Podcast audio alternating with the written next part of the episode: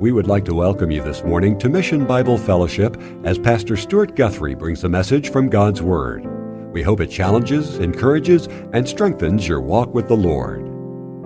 Let us go to Lord in prayer before we get started in our message. Father, we are uh, excited to be here this morning. Um, Lord, we are delighted that we can open your word without persecution. We can study your word without being in fear. And God, we are grateful for the freedom that you have given us as Christians in America. And Lord, I just prayed this morning that you would allow us to uh, hear your word. I pray that you would illuminate your scripture. And, and God, in this message as being a tough message to prepare, I pray that, Lord, it would be used for your glory and for your honor, and that your people would be transformed. And so, Lord, we just pray for an opportunity of transformation in each one of our lives. And Lord, we ask and, and pray that you would do that today. So, Lord, I just, I do thank you for all that you've given us as a church, all that you've blessed us with, the wonderful people, the wonderful leadership. And Lord, as we've looked through the book of First Peter and today we come to a close, I pray, God, that you will allow us to reflect on all that we've looked at, all that we've talked about, for the purpose of encouragement and strengthening the body of Christ. And so, Lord, I just ask that you fill me this morning, use me, and empower me with the Holy Spirit, that I might speak the truth of your word. In the name of Christ, amen. Well, we have now approached the closing statement, the book of 1 Peter, 24 weeks later.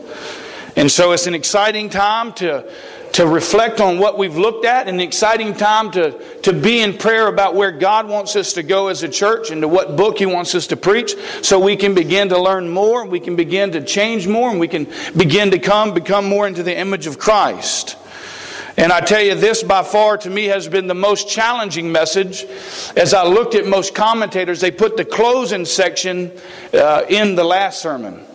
But I felt like the context of 1 Peter really closed at verse 11 in a new section here in verse 12 to 14. And so, uh, though it's a few verses, I want us to remember that God's Word is all inspired. All of His Word is profitable for teaching, for reproof, for correction, and training in righteousness, so that the man and woman of God may be adequately equipped for all good work. And so, this morning, though it's a small section of a conclusion statement, that's put out by Peter, I don't want us to miss that this is just as important as the rest of the book and the rest of the Bible. Well, let us jump into the text this morning. If you will, turn to your books, your Bibles, to chapter 5, and we'll be looking at verses uh, 12 to 15, uh, 14. 1 Peter chapter 5, verses 12 to 14.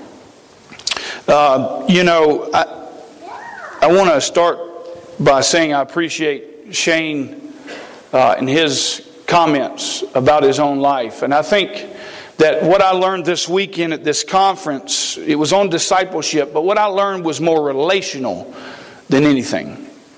And I think what's important, and I believe the Bible teaches Jesus thought was important, is for us to build relationships with one another. And I think a part of that is being transparent to one another. And I, I, would never stand up here and, and, claim to be this perfect, holy, righteous man, though I strive to be. I want to encourage you to know that we are all falling short of the glory of God.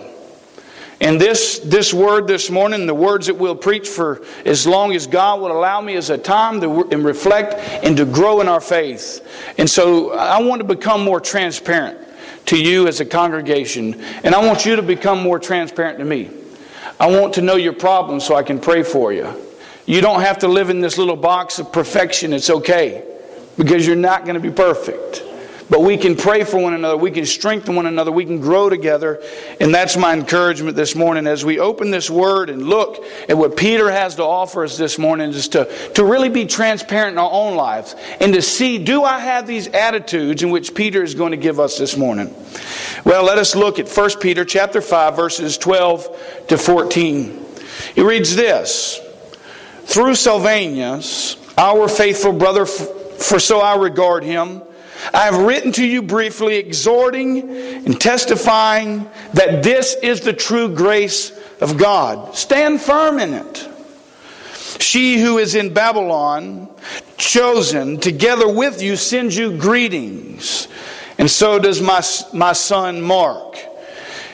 Greet one another with a kiss of love.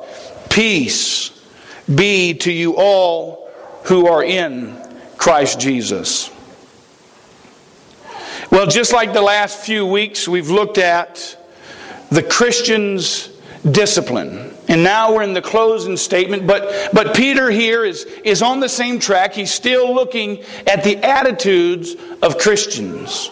We looked uh, two weeks ago, if you remember, at three different attitudes. We looked at the attitude of submission, we looked at the attitude of humility, and we looked at the attitude of trust. And those were challenging messages. This week, or, or last week, we looked at another three attitudes, four attitudes actually. And these attitudes were given to help us resist the enemy. The attitude of self control, the, the attitude of awareness, the attitude of resilience, and the attitude of hope. And this week, uh, we're going to look at three final attitudes that, that I think Peter doesn't directly give us an imperative to follow, but the text sure seems to support the idea that we should seek these attitudes. And so, the first attitude, the first point that we need to see and understand this morning is the attitude of faithfulness should be desired. The attitude of faithfulness should be desired. Now, I understand, again, Peter's not admonishing us to have this attitude, but the text really seems to push that thought process, and we should desire it. Because here in verse 12, in the beginning, it says, Through Silvanus, our faithful brother, for so I regard him. Peter regards this man, Silvanus, as a faithful man, a brother. And so the question that I had to ask myself, and that I hope you would ask yourself as you read that, is number one, who is this man? Who is this man, and what did he do that made him so faithful? And so as I began studying, as I began looking into the passage of Scripture to understand why this man is considered to be faithful, because I don't know about you, but when I die, I want to be known as a faithful man. Don't you? And so this morning I want to ask the question why? What, who is he and what did he do? Well, as I studied, if you recall, if you've had the opportunity to read through the book of Acts, and it sounds like Lauren Rhodes is going to be preaching through that. And so if you've never heard the story, it's a good opportunity to jump into his class and he'll walk you through the book of Acts. And here in, in the book of Acts, this man is spoke of in Acts chapter 15. Acts chapter 15 talks about a man by the name of Silas. This is the same man, Silas, that is Silvanus. Okay, but here in the Acts chapter 15, Luke calls him Silas. And one of my favorite things about this passage is in the 32nd verse of chapter 15, as he says this Judas and Silas, uh, they're, they're preaching to the people, and he says, also being prophets themselves, encourage and strengthen the brethren with a lengthy message. Yes, sir. That's my life verse. Because y'all know I like to talk. No, I, I, I, just I just want you to know if I get a little long winded, it's because I want to encourage and strengthen you, brothers. Actually, today will probably be the shortest message you've ever had from me. Silas was, was a preaching prophet. This man was sharing the word of God. And he worked right alongside a man by the name of Judas.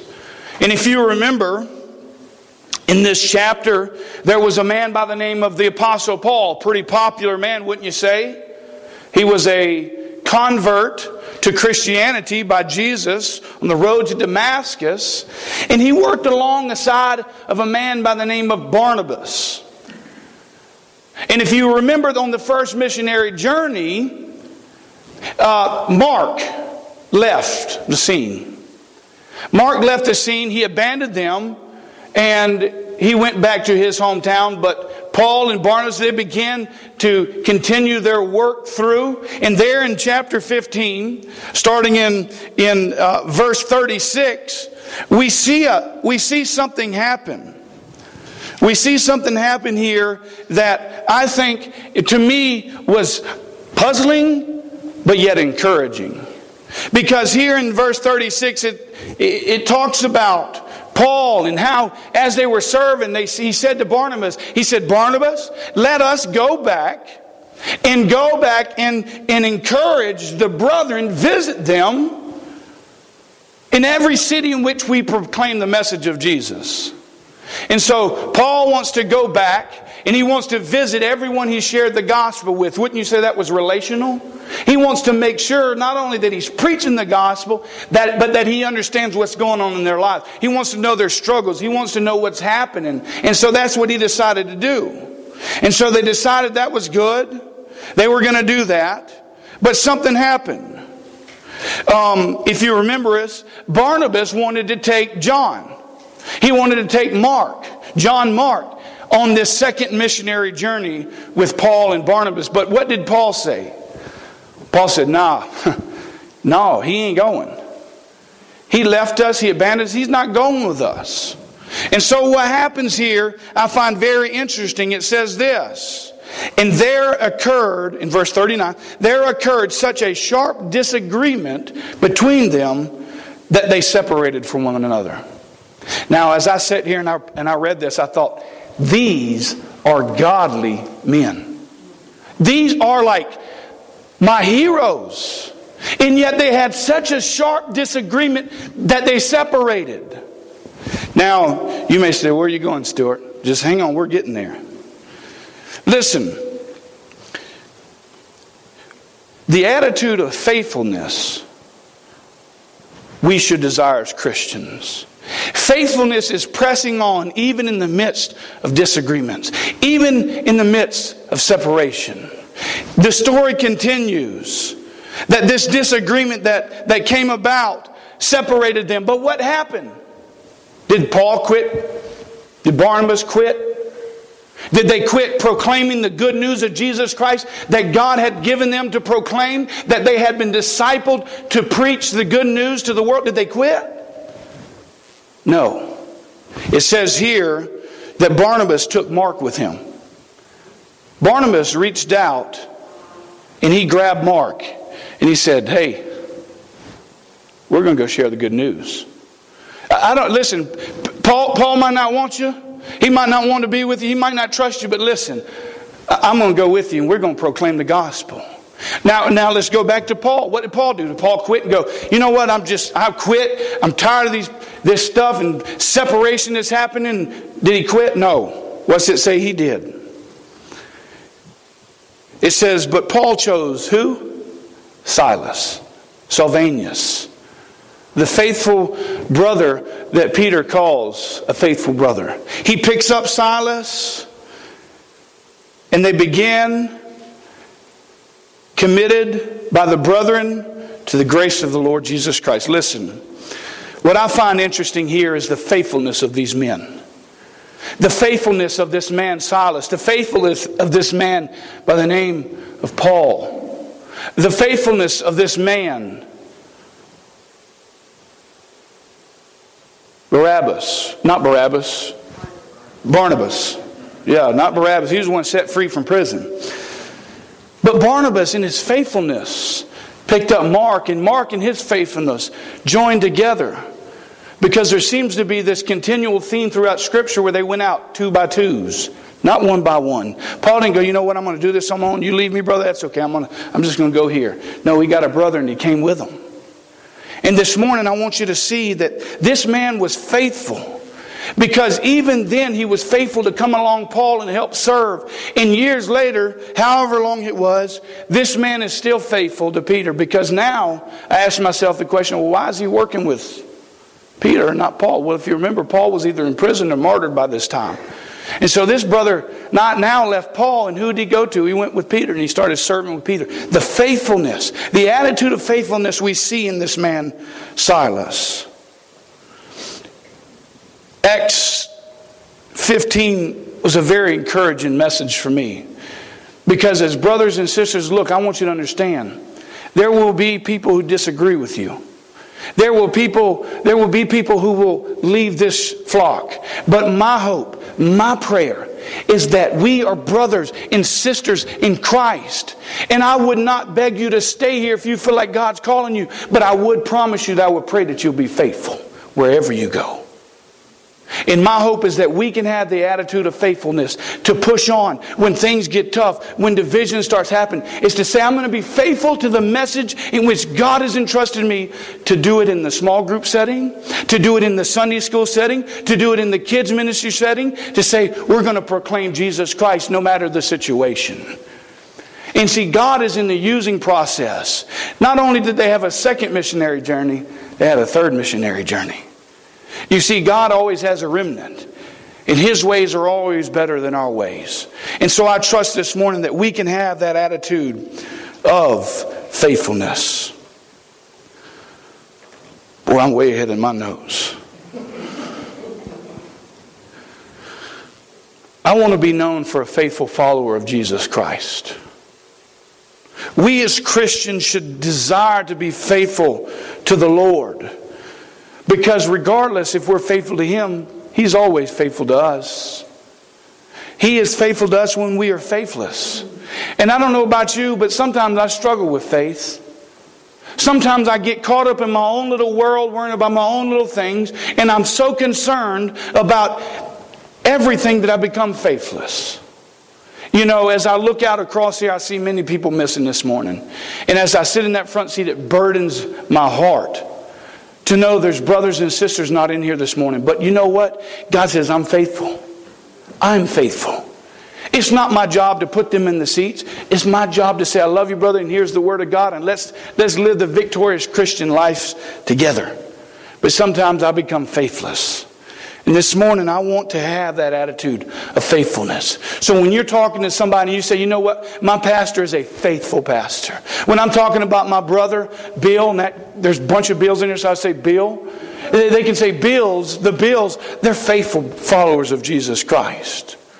And I want to be encouraged by you when you go through trials, just like this song that was sang by Sue and Wayne. Faithful faithful. When you go through a hard time, people look to see how you handle it and they're encouraged by your faithfulness. And I think we need to have that desire of faithfulness. Silas was a great picture of faithfulness, a man that served. Paul was a great picture of faithfulness. He said, I have finished a good fight. Would you say Paul was a godly man? How, how about Saul? Was Saul a godly man? So is perfection perfect? No. The Roman Christians of that time are an example of faithfulness. Romans 1 8 says, Because of their faithfulness, it was being reported all over the world. Barnabas was a faithful man. We see in Acts 11 24. He was a good man, full of the Holy Spirit and faith. I want to be known as a faithful man. People like Isaac and jo- Jacob and Joseph and Moses and, and Rahab. Remember what Rahab was? She was, a, she was a prostitute. She was faithful. Caleb and Job and David and Daniel and Martha and on and on and on we see throughout Scripture where the brothers and sisters in Christ are faithful. But faithfulness doesn't mean perfection. Please don't miss that. Look at Moses. Moses said, I, I can't even speak right. You want me to go and lead these people? Was that perfection? No. That was a lack of faith. But as he began, God began to grow him into a place of faithfulness. Rahab, we've already talked about. She didn't look very faithful in the beginning, but she had a faith. David, he made a pretty big sin, if you remember. Was he faithful? Yes. A man after God's own heart. How about Paul? Paul said, said, I used to do everything I could to oppose the followers of Jesus of Nazareth. authorized by the leading priest, I caused many of them to be beaten, to be sent into prison, and I cast my vote against them when they were condemned to death. This man was a hater of Christians. I used to hound them in distant cities of foreign lands, he said. But he became Paul. And God, listen, God began to grow him in faithfulness. And this morning, don't be discouraged if you're not a very faithful person. Don't miss the message. We need to desire it. That don't mean we have it. That means we need to desire, we need to pray about it, we need to seek God because God will be the one that brings about faithfulness into our life. He also says, I have written you briefly, exhorting and testifying that this is the true grace of God. And then he says, stand firm in it. There's your imperative stand firm. Stand firm. Peter says, Man, this is a short letter in which I've been exhorting you and, and the Greek word here is uh, parakaleo. Okay? And, and the Greek word for exhorting means this it means to urge, it means to plead and to encourage. And so Paul is saying, I've written you this short letter to encourage, to plead, to, to, to urge, and to, to, to emphasize in importance and urgency. And Peter is doing this in the midst of suffering and trial. Let us not forget the context, context, context. People being murdered and killed for their faith. Being dipped in oil and set alive to light up the city of Rome. They were blamed for all of these fires that were put out by Nero.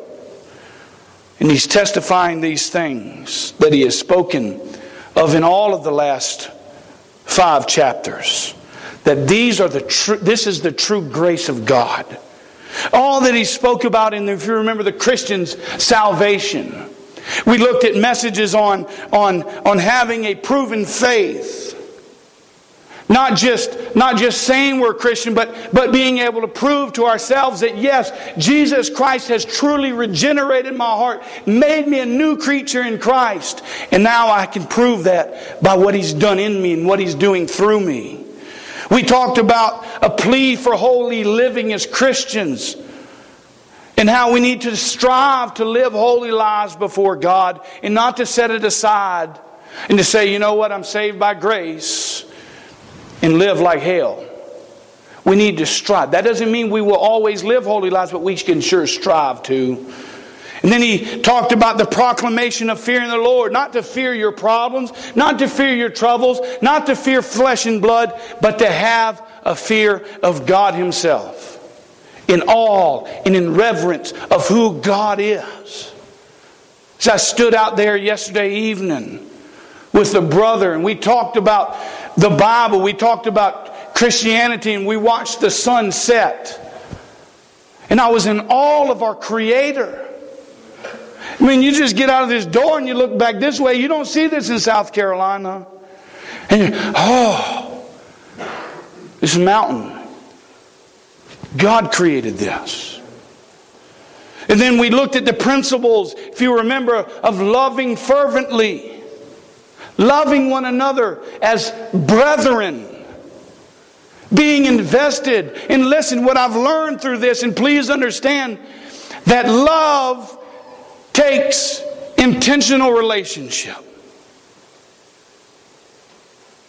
And I probably could come to you today and I will and I'll say, I'm sorry, I have not been intentional about building relationships with you as individuals. I've been here for a year and there are many of you I don't know. Because what I thought, relationships to me are easy. I have no enemies. I want to be friends with everybody. But what I've learned is love and relationship takes work, it takes effort. And if you feel this morning that I haven't put the effort in, it's probably because I haven't. And I will try my best to invest into you. But please don't leave the objective up to me. Let us work together to love each other fervently, to cry with one another, to celebrate with one another. Let us celebrate that, that we have children that are, that are worshiping God this morning. Celebrate together. But also let us cry with one another when we find out that a brother or sister's mother has gone to be with the Lord. Let us be intentional. And then we talked about the prescription of growing in our faith. Listen, we just don't grow. I mean, we might just grow this way, and some of us this way, and some of us this way. But the reality is, is we don't grow unless we eat, unless we drink, unless we work on it.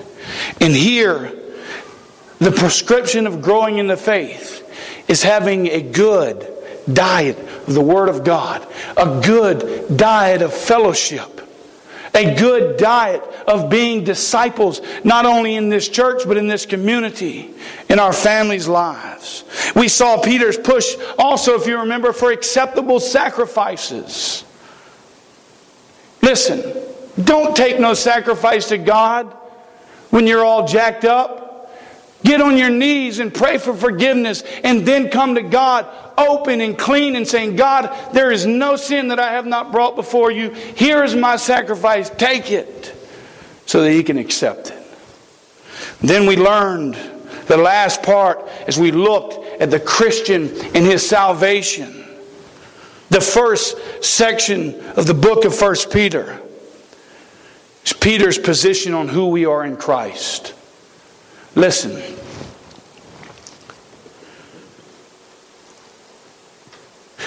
We can get caught up on the building. We can get caught up that this is the sanctuary. But let me tell you what. This is a nice building. But do you realize when the curtain was torn, you could now see into the Holy of Holies? You as followers of Jesus Christ, are now the tabernacle of God. And God dwells in you. He dwells in you as an individual. And so, who you are in Christ, you are the priesthood of Christ. I am the priesthood of Christ. And He has given you and me a message of letting the world know that they need a Savior, Jesus Christ, that they might become the righteousness of God in Him. Let me tell you this morning, brothers and sisters, I don't care what junk you got in your life. If you have been saved by the grace of Jesus Christ, when God sees you, He sees you as holy and righteous. And if you have that in your life, I ask you to claim 1 John 1 9. Repent your sins that you might be cleansed. Claim it this morning. Then the second section we looked at in the book of 1 Peter that he had spoken about is the Christian's relationship.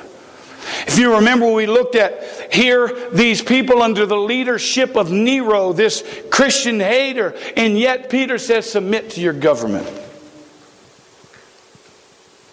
Submit to your government. Now, I don't preach politics because I don't want to get into it. I think God has other things to worry about than politics because I believe the God I worship is sovereign. And the man that gets put in the office, guess what? God put him there. And we need to serve that God and stop looking at these men as they are a savior. That's about as political as I want to get. We are called to submit to the government, whether we like them or not.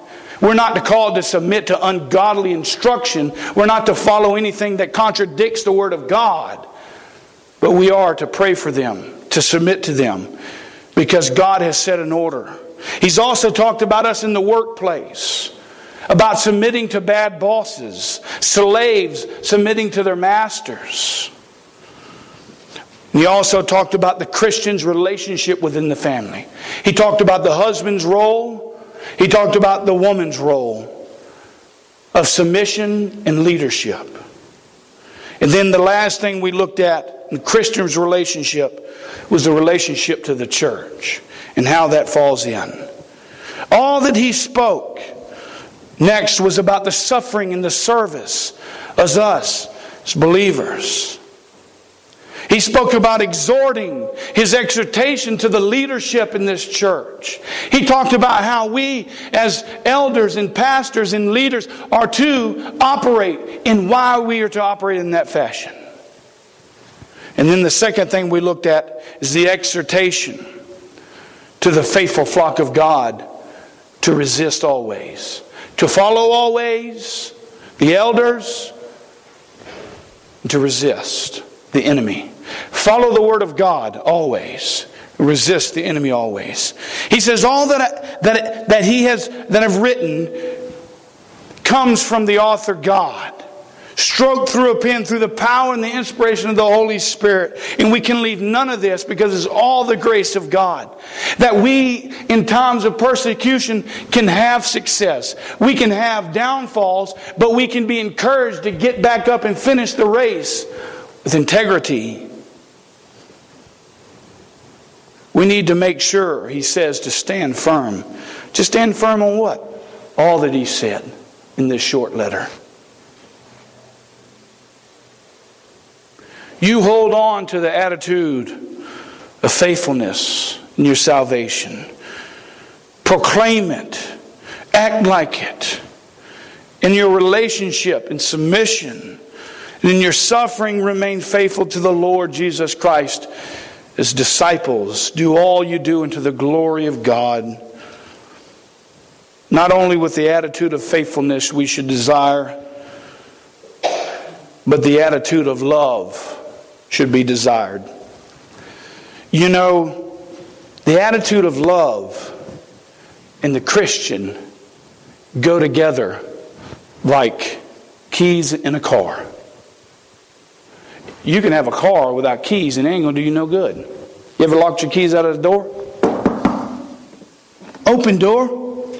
Just don't work. I locked my keys out of myself the other day. I thought I locked myself out of the house. And I tell you, when your wife's gone, you better be awake. You ain't got her to bail you out. to call Cecil to come get me in the house.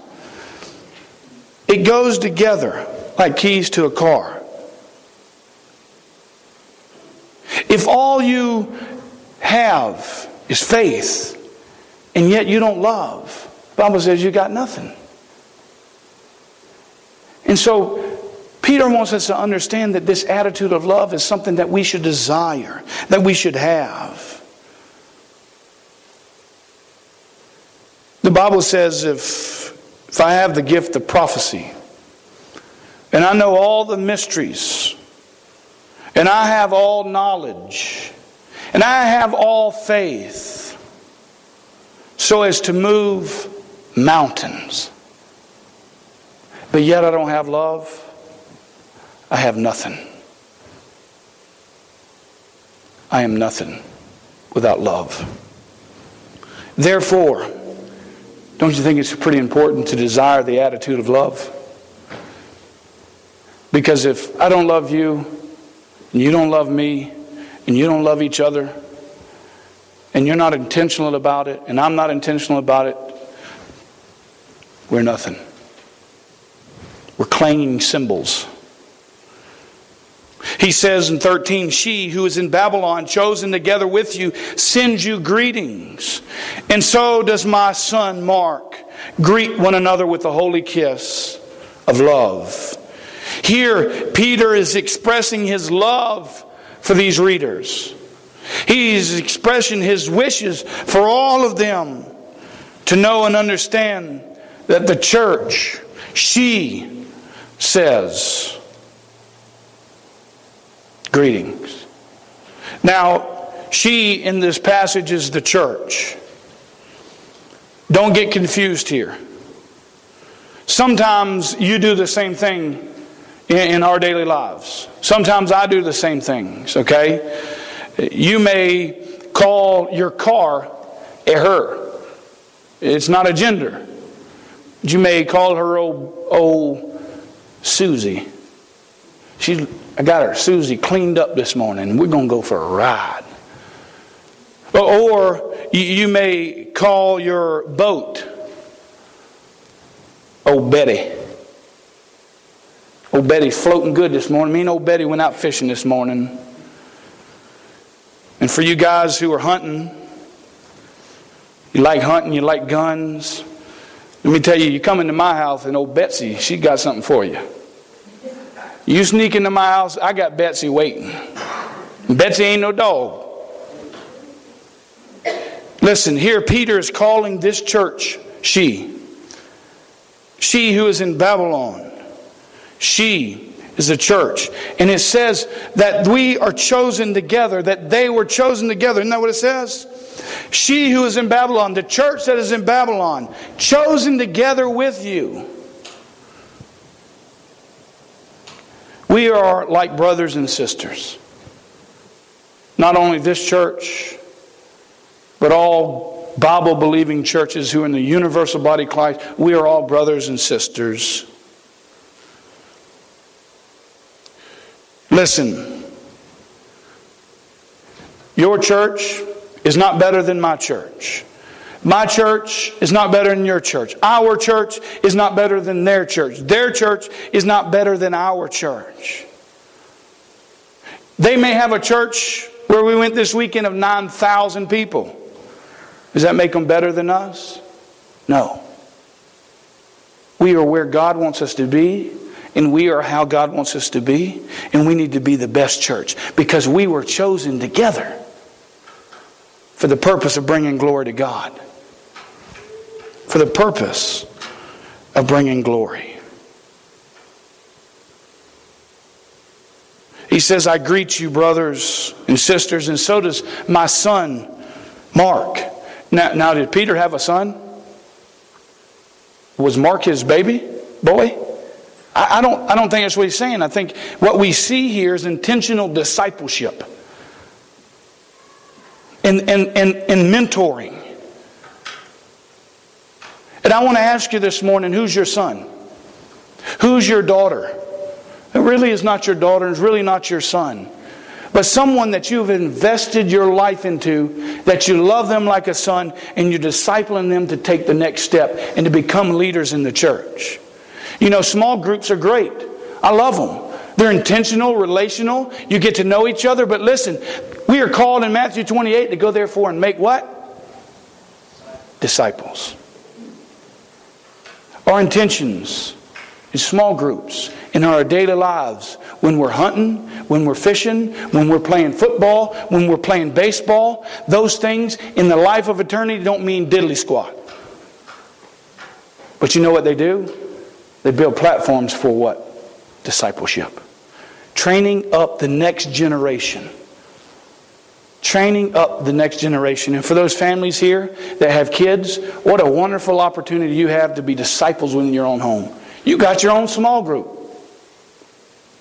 And now we need to train those kids up to start their own small group. And many of the young people have started a small group. And they're beginning to train and to work together and raise up other leaders that can start small groups.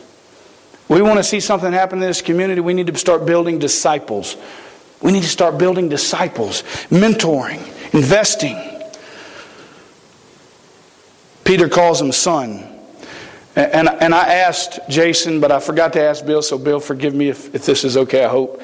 But, but the best example, personally, that I can see in this is between Jason and Bill. They're not blood related, but let me tell you what that man in the back of that room, Jason, he looks to Bill as his father. And I've watched Bill relate with Jason, and he relates to him as a son. intentional relationships, transparency. Do, do, you think that they have transparency together? Don't you think that Jason comes to the building and says, I'm messed up this week? I need you to pray for me, brother. Transparency, openness. And don't forget the one that's the toughest the hard work. The hard work. Peter says, greet one with a, a with a kiss of love. Now, my home church, Pastor Carl, uh, did a message one day, and, and, he had some missionaries in, and this missionary come in from another country. And this missionary wanted the people in the audience to experience something in which was in their culture. And so that missionary said, Well, this morning we want to greet you, and so I want you to look your neighbor and give him a kiss of love. And they had about the same response. Ain't nobody going to be kissing nobody in here. But what I want you to understand is in America that I don't want you kissing on me, okay? That's just the way it is. And, and if you go to kissing on my wife, we're going to have a problem. And so I promise you I won't be kissing on your wife and you don't be kissing on mine and we'll be all right.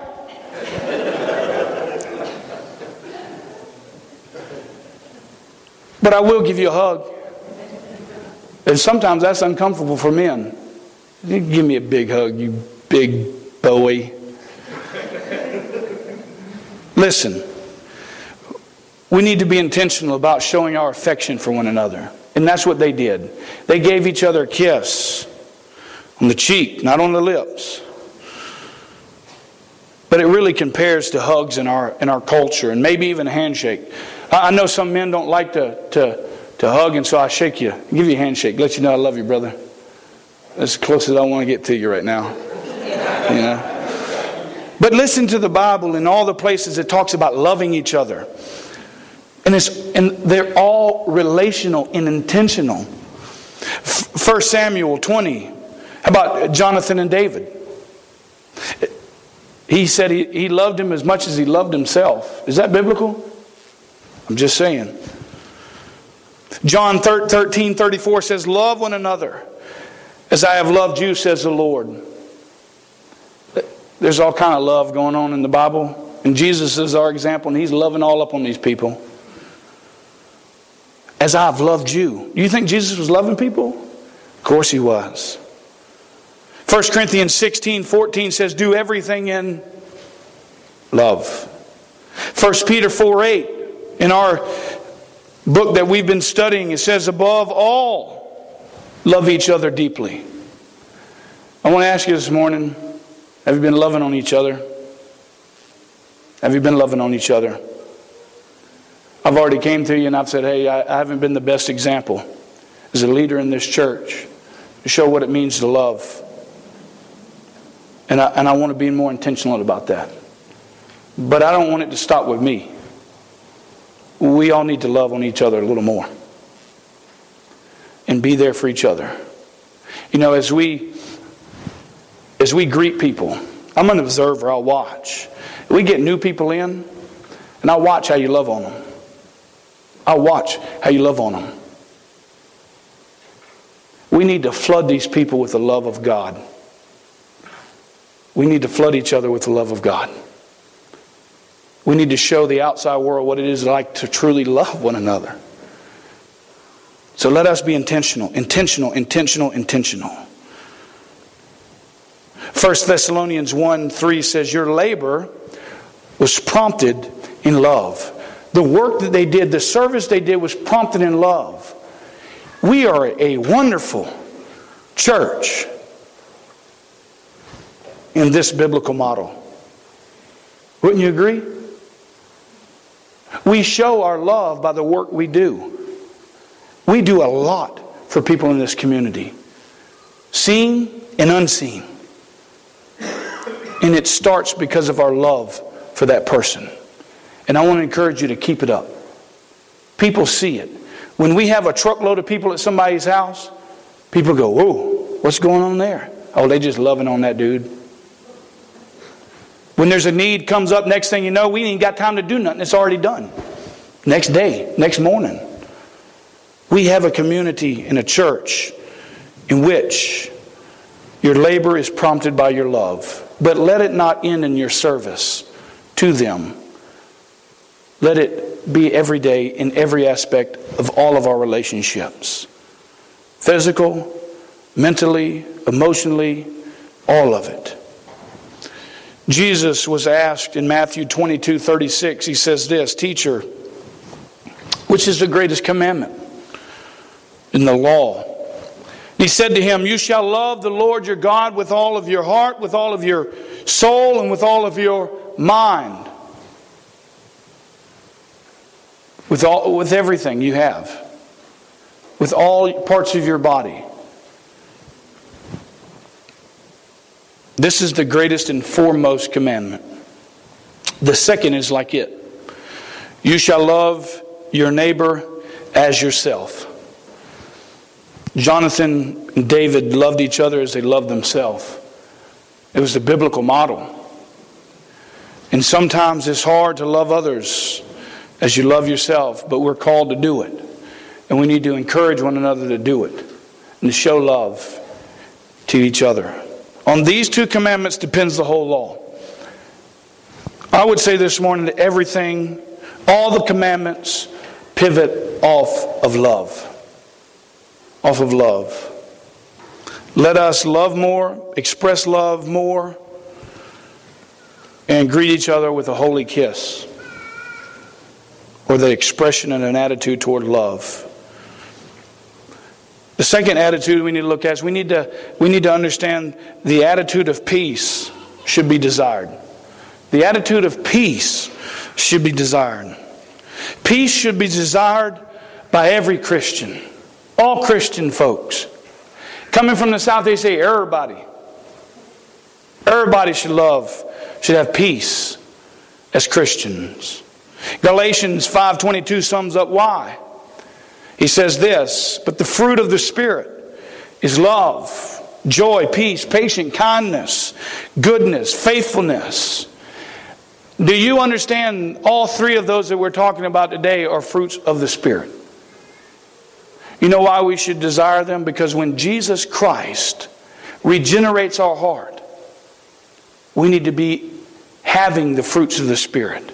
And listen, I say desire because you may not have those yet. God is the one who builds, who completes, who perfects. The question is, how are you doing in the process? Are you praying for it? Do you see a, lack of love? Then you need to pray about it. Because you ain't going to build it in yourself. Only God can change you from the inside out. Only God can, through the power of the Holy Spirit. All three of these attitudes, fruits of the Spirit. And we're called to make every effort to keep this unity of spirit through the bond of peace, says in Ephesians 4 3. We're to live in peace with each other, is what it says in 1 Thessalonians 5 13. We're to flee evil desires and seek after love and peace. In 2 Timothy 2 22. Therefore, having been justified by faith, we have peace with God through our Lord Jesus Christ. How is it that we have peace? How is it? We have peace with God through the Lord Jesus Christ.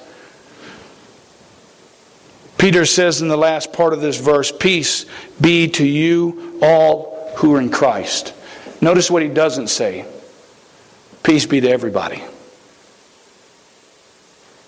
This morning, I want you to understand that it's through the Lord Jesus Christ that we have peace.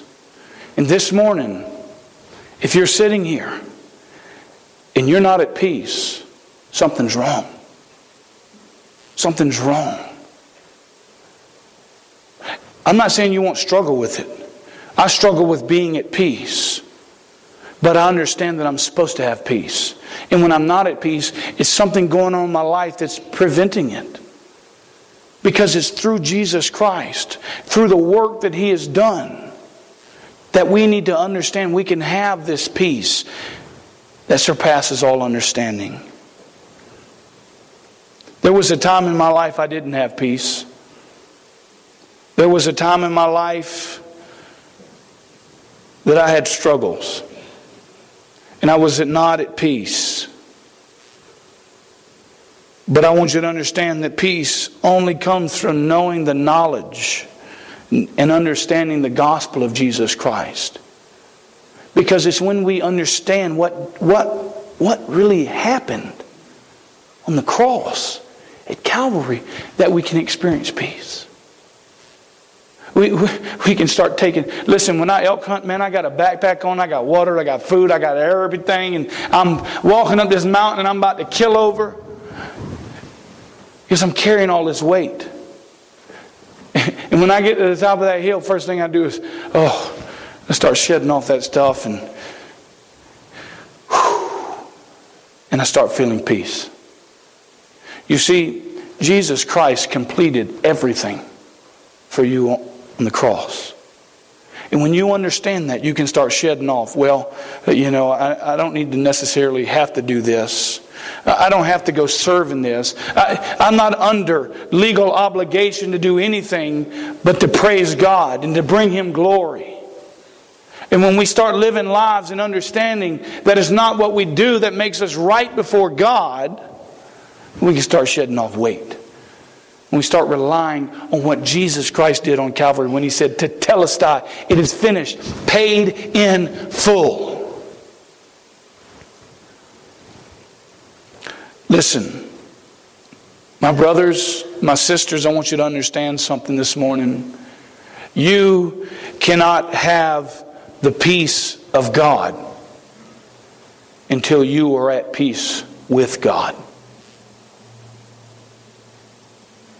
You cannot have the peace of God until you are at peace with God. Listen, when I was at a point where I didn't have peace. I was living in sin. The devil wasn't having to flee from me because I had one foot in the world and I had one foot in my walk. And we all know what the Bible says about being lukewarm. We all know what it says. I'd rather you be hot or cold than to be lukewarm. Because if you're lukewarm, you're going to spew you out of his mouth. Listen, peace has to begin with God before it can begin with you. This morning, my encouragement, my exhortation to you, brothers and sisters, is to go before God today and say, God, I'm not at peace. Be transparent. Be open. He knows all things. You ain't hiding nothing from him anyways. And say, God, I, I really want to experience this peace that Pastor's talking about. If I can get all of the worship team to come up. Listen, this morning, if you want to know what it's like to have peace, even in situations of life in which are difficult. We will give you that opportunity this morning. I want to call you this morning to cast your sins unto the Lord. You don't have to, to do that up front. You don't have to do that anywhere but right there in the quietness of your heart. This morning, I want to begin to see this church.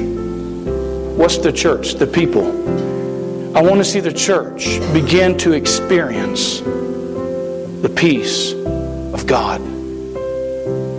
So that when people begin to, to look, they see something that draws them to it. They, they see something in your life that begins to, to mold and to make sense. And they begin to say, I, I want what he has. I want to be able to go through what you've gone through and to experience the peace. And this morning, I want you to do that. Because until you are at peace with God, brothers and sisters, you will not have the peace of God. And so this morning, why don't you make it right with God?